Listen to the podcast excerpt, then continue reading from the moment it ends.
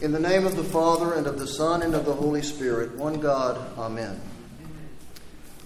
So many of those who are mentioned in the Gospels to whom the Lord Jesus Christ ministered were poor and sick. However, in today's Gospel lesson, he reaches out to a person who was wealthy due to his unsavory and burdensome tax collection practices.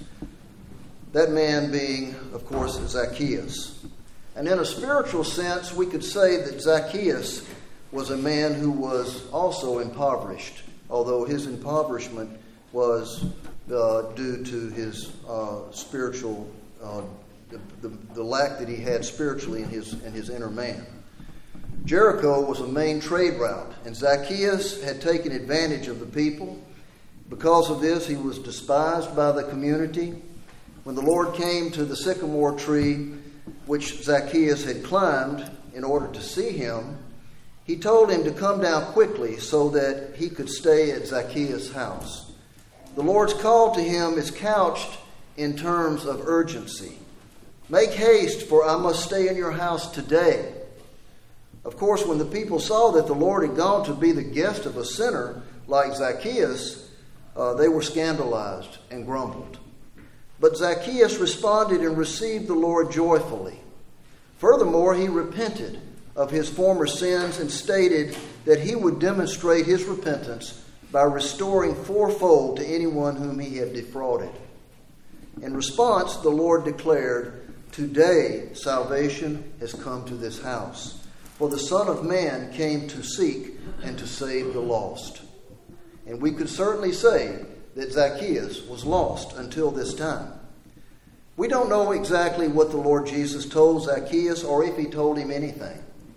What we do know is that he loved him and sought him out, even though he had been responsible for causing hardship and suffering on many. God never gives up on anybody, and we need to remember that. This tax collector, though despised by most, was loved by our Lord. He saw through the crust of sin and greed that had deformed the image of God in him and touched his heart, bringing about repentance and salvation to Zacchaeus. In so doing, he made it clear that salvation is for any and all who are willing to repent of their sins and fervently seek to unite themselves to him. Something in Zacchaeus drove him to climb the tree so that he could see Jesus better. He was in a mysterious state of readiness to respond to the love of Christ after so many years of sinful deeds. And his life changed in a radical way after being in the presence of the Master. This encounter with Zacchaeus demonstrates once again that the Lord loves each and every one of us and wants to save each and every one of us.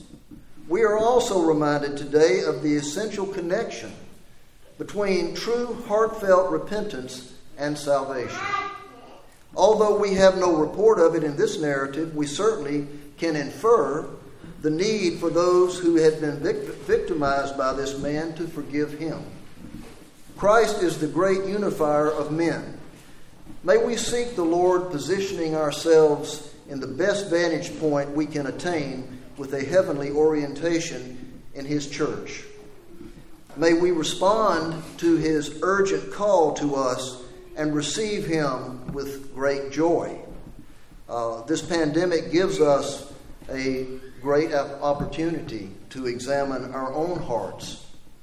May we repent of our sins and demonstrate our repentance through our righteous deeds. We should, we should lament over our sins, but we must also rejoice over the sweet forgiveness of God for our offenses.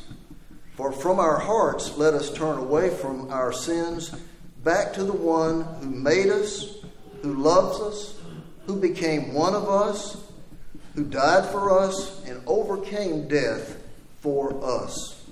And like Zacchaeus, let us bring forth fruit in keeping with our repentance. In the name of the Father, and of the Son, and of the Holy Spirit, one God. Amen.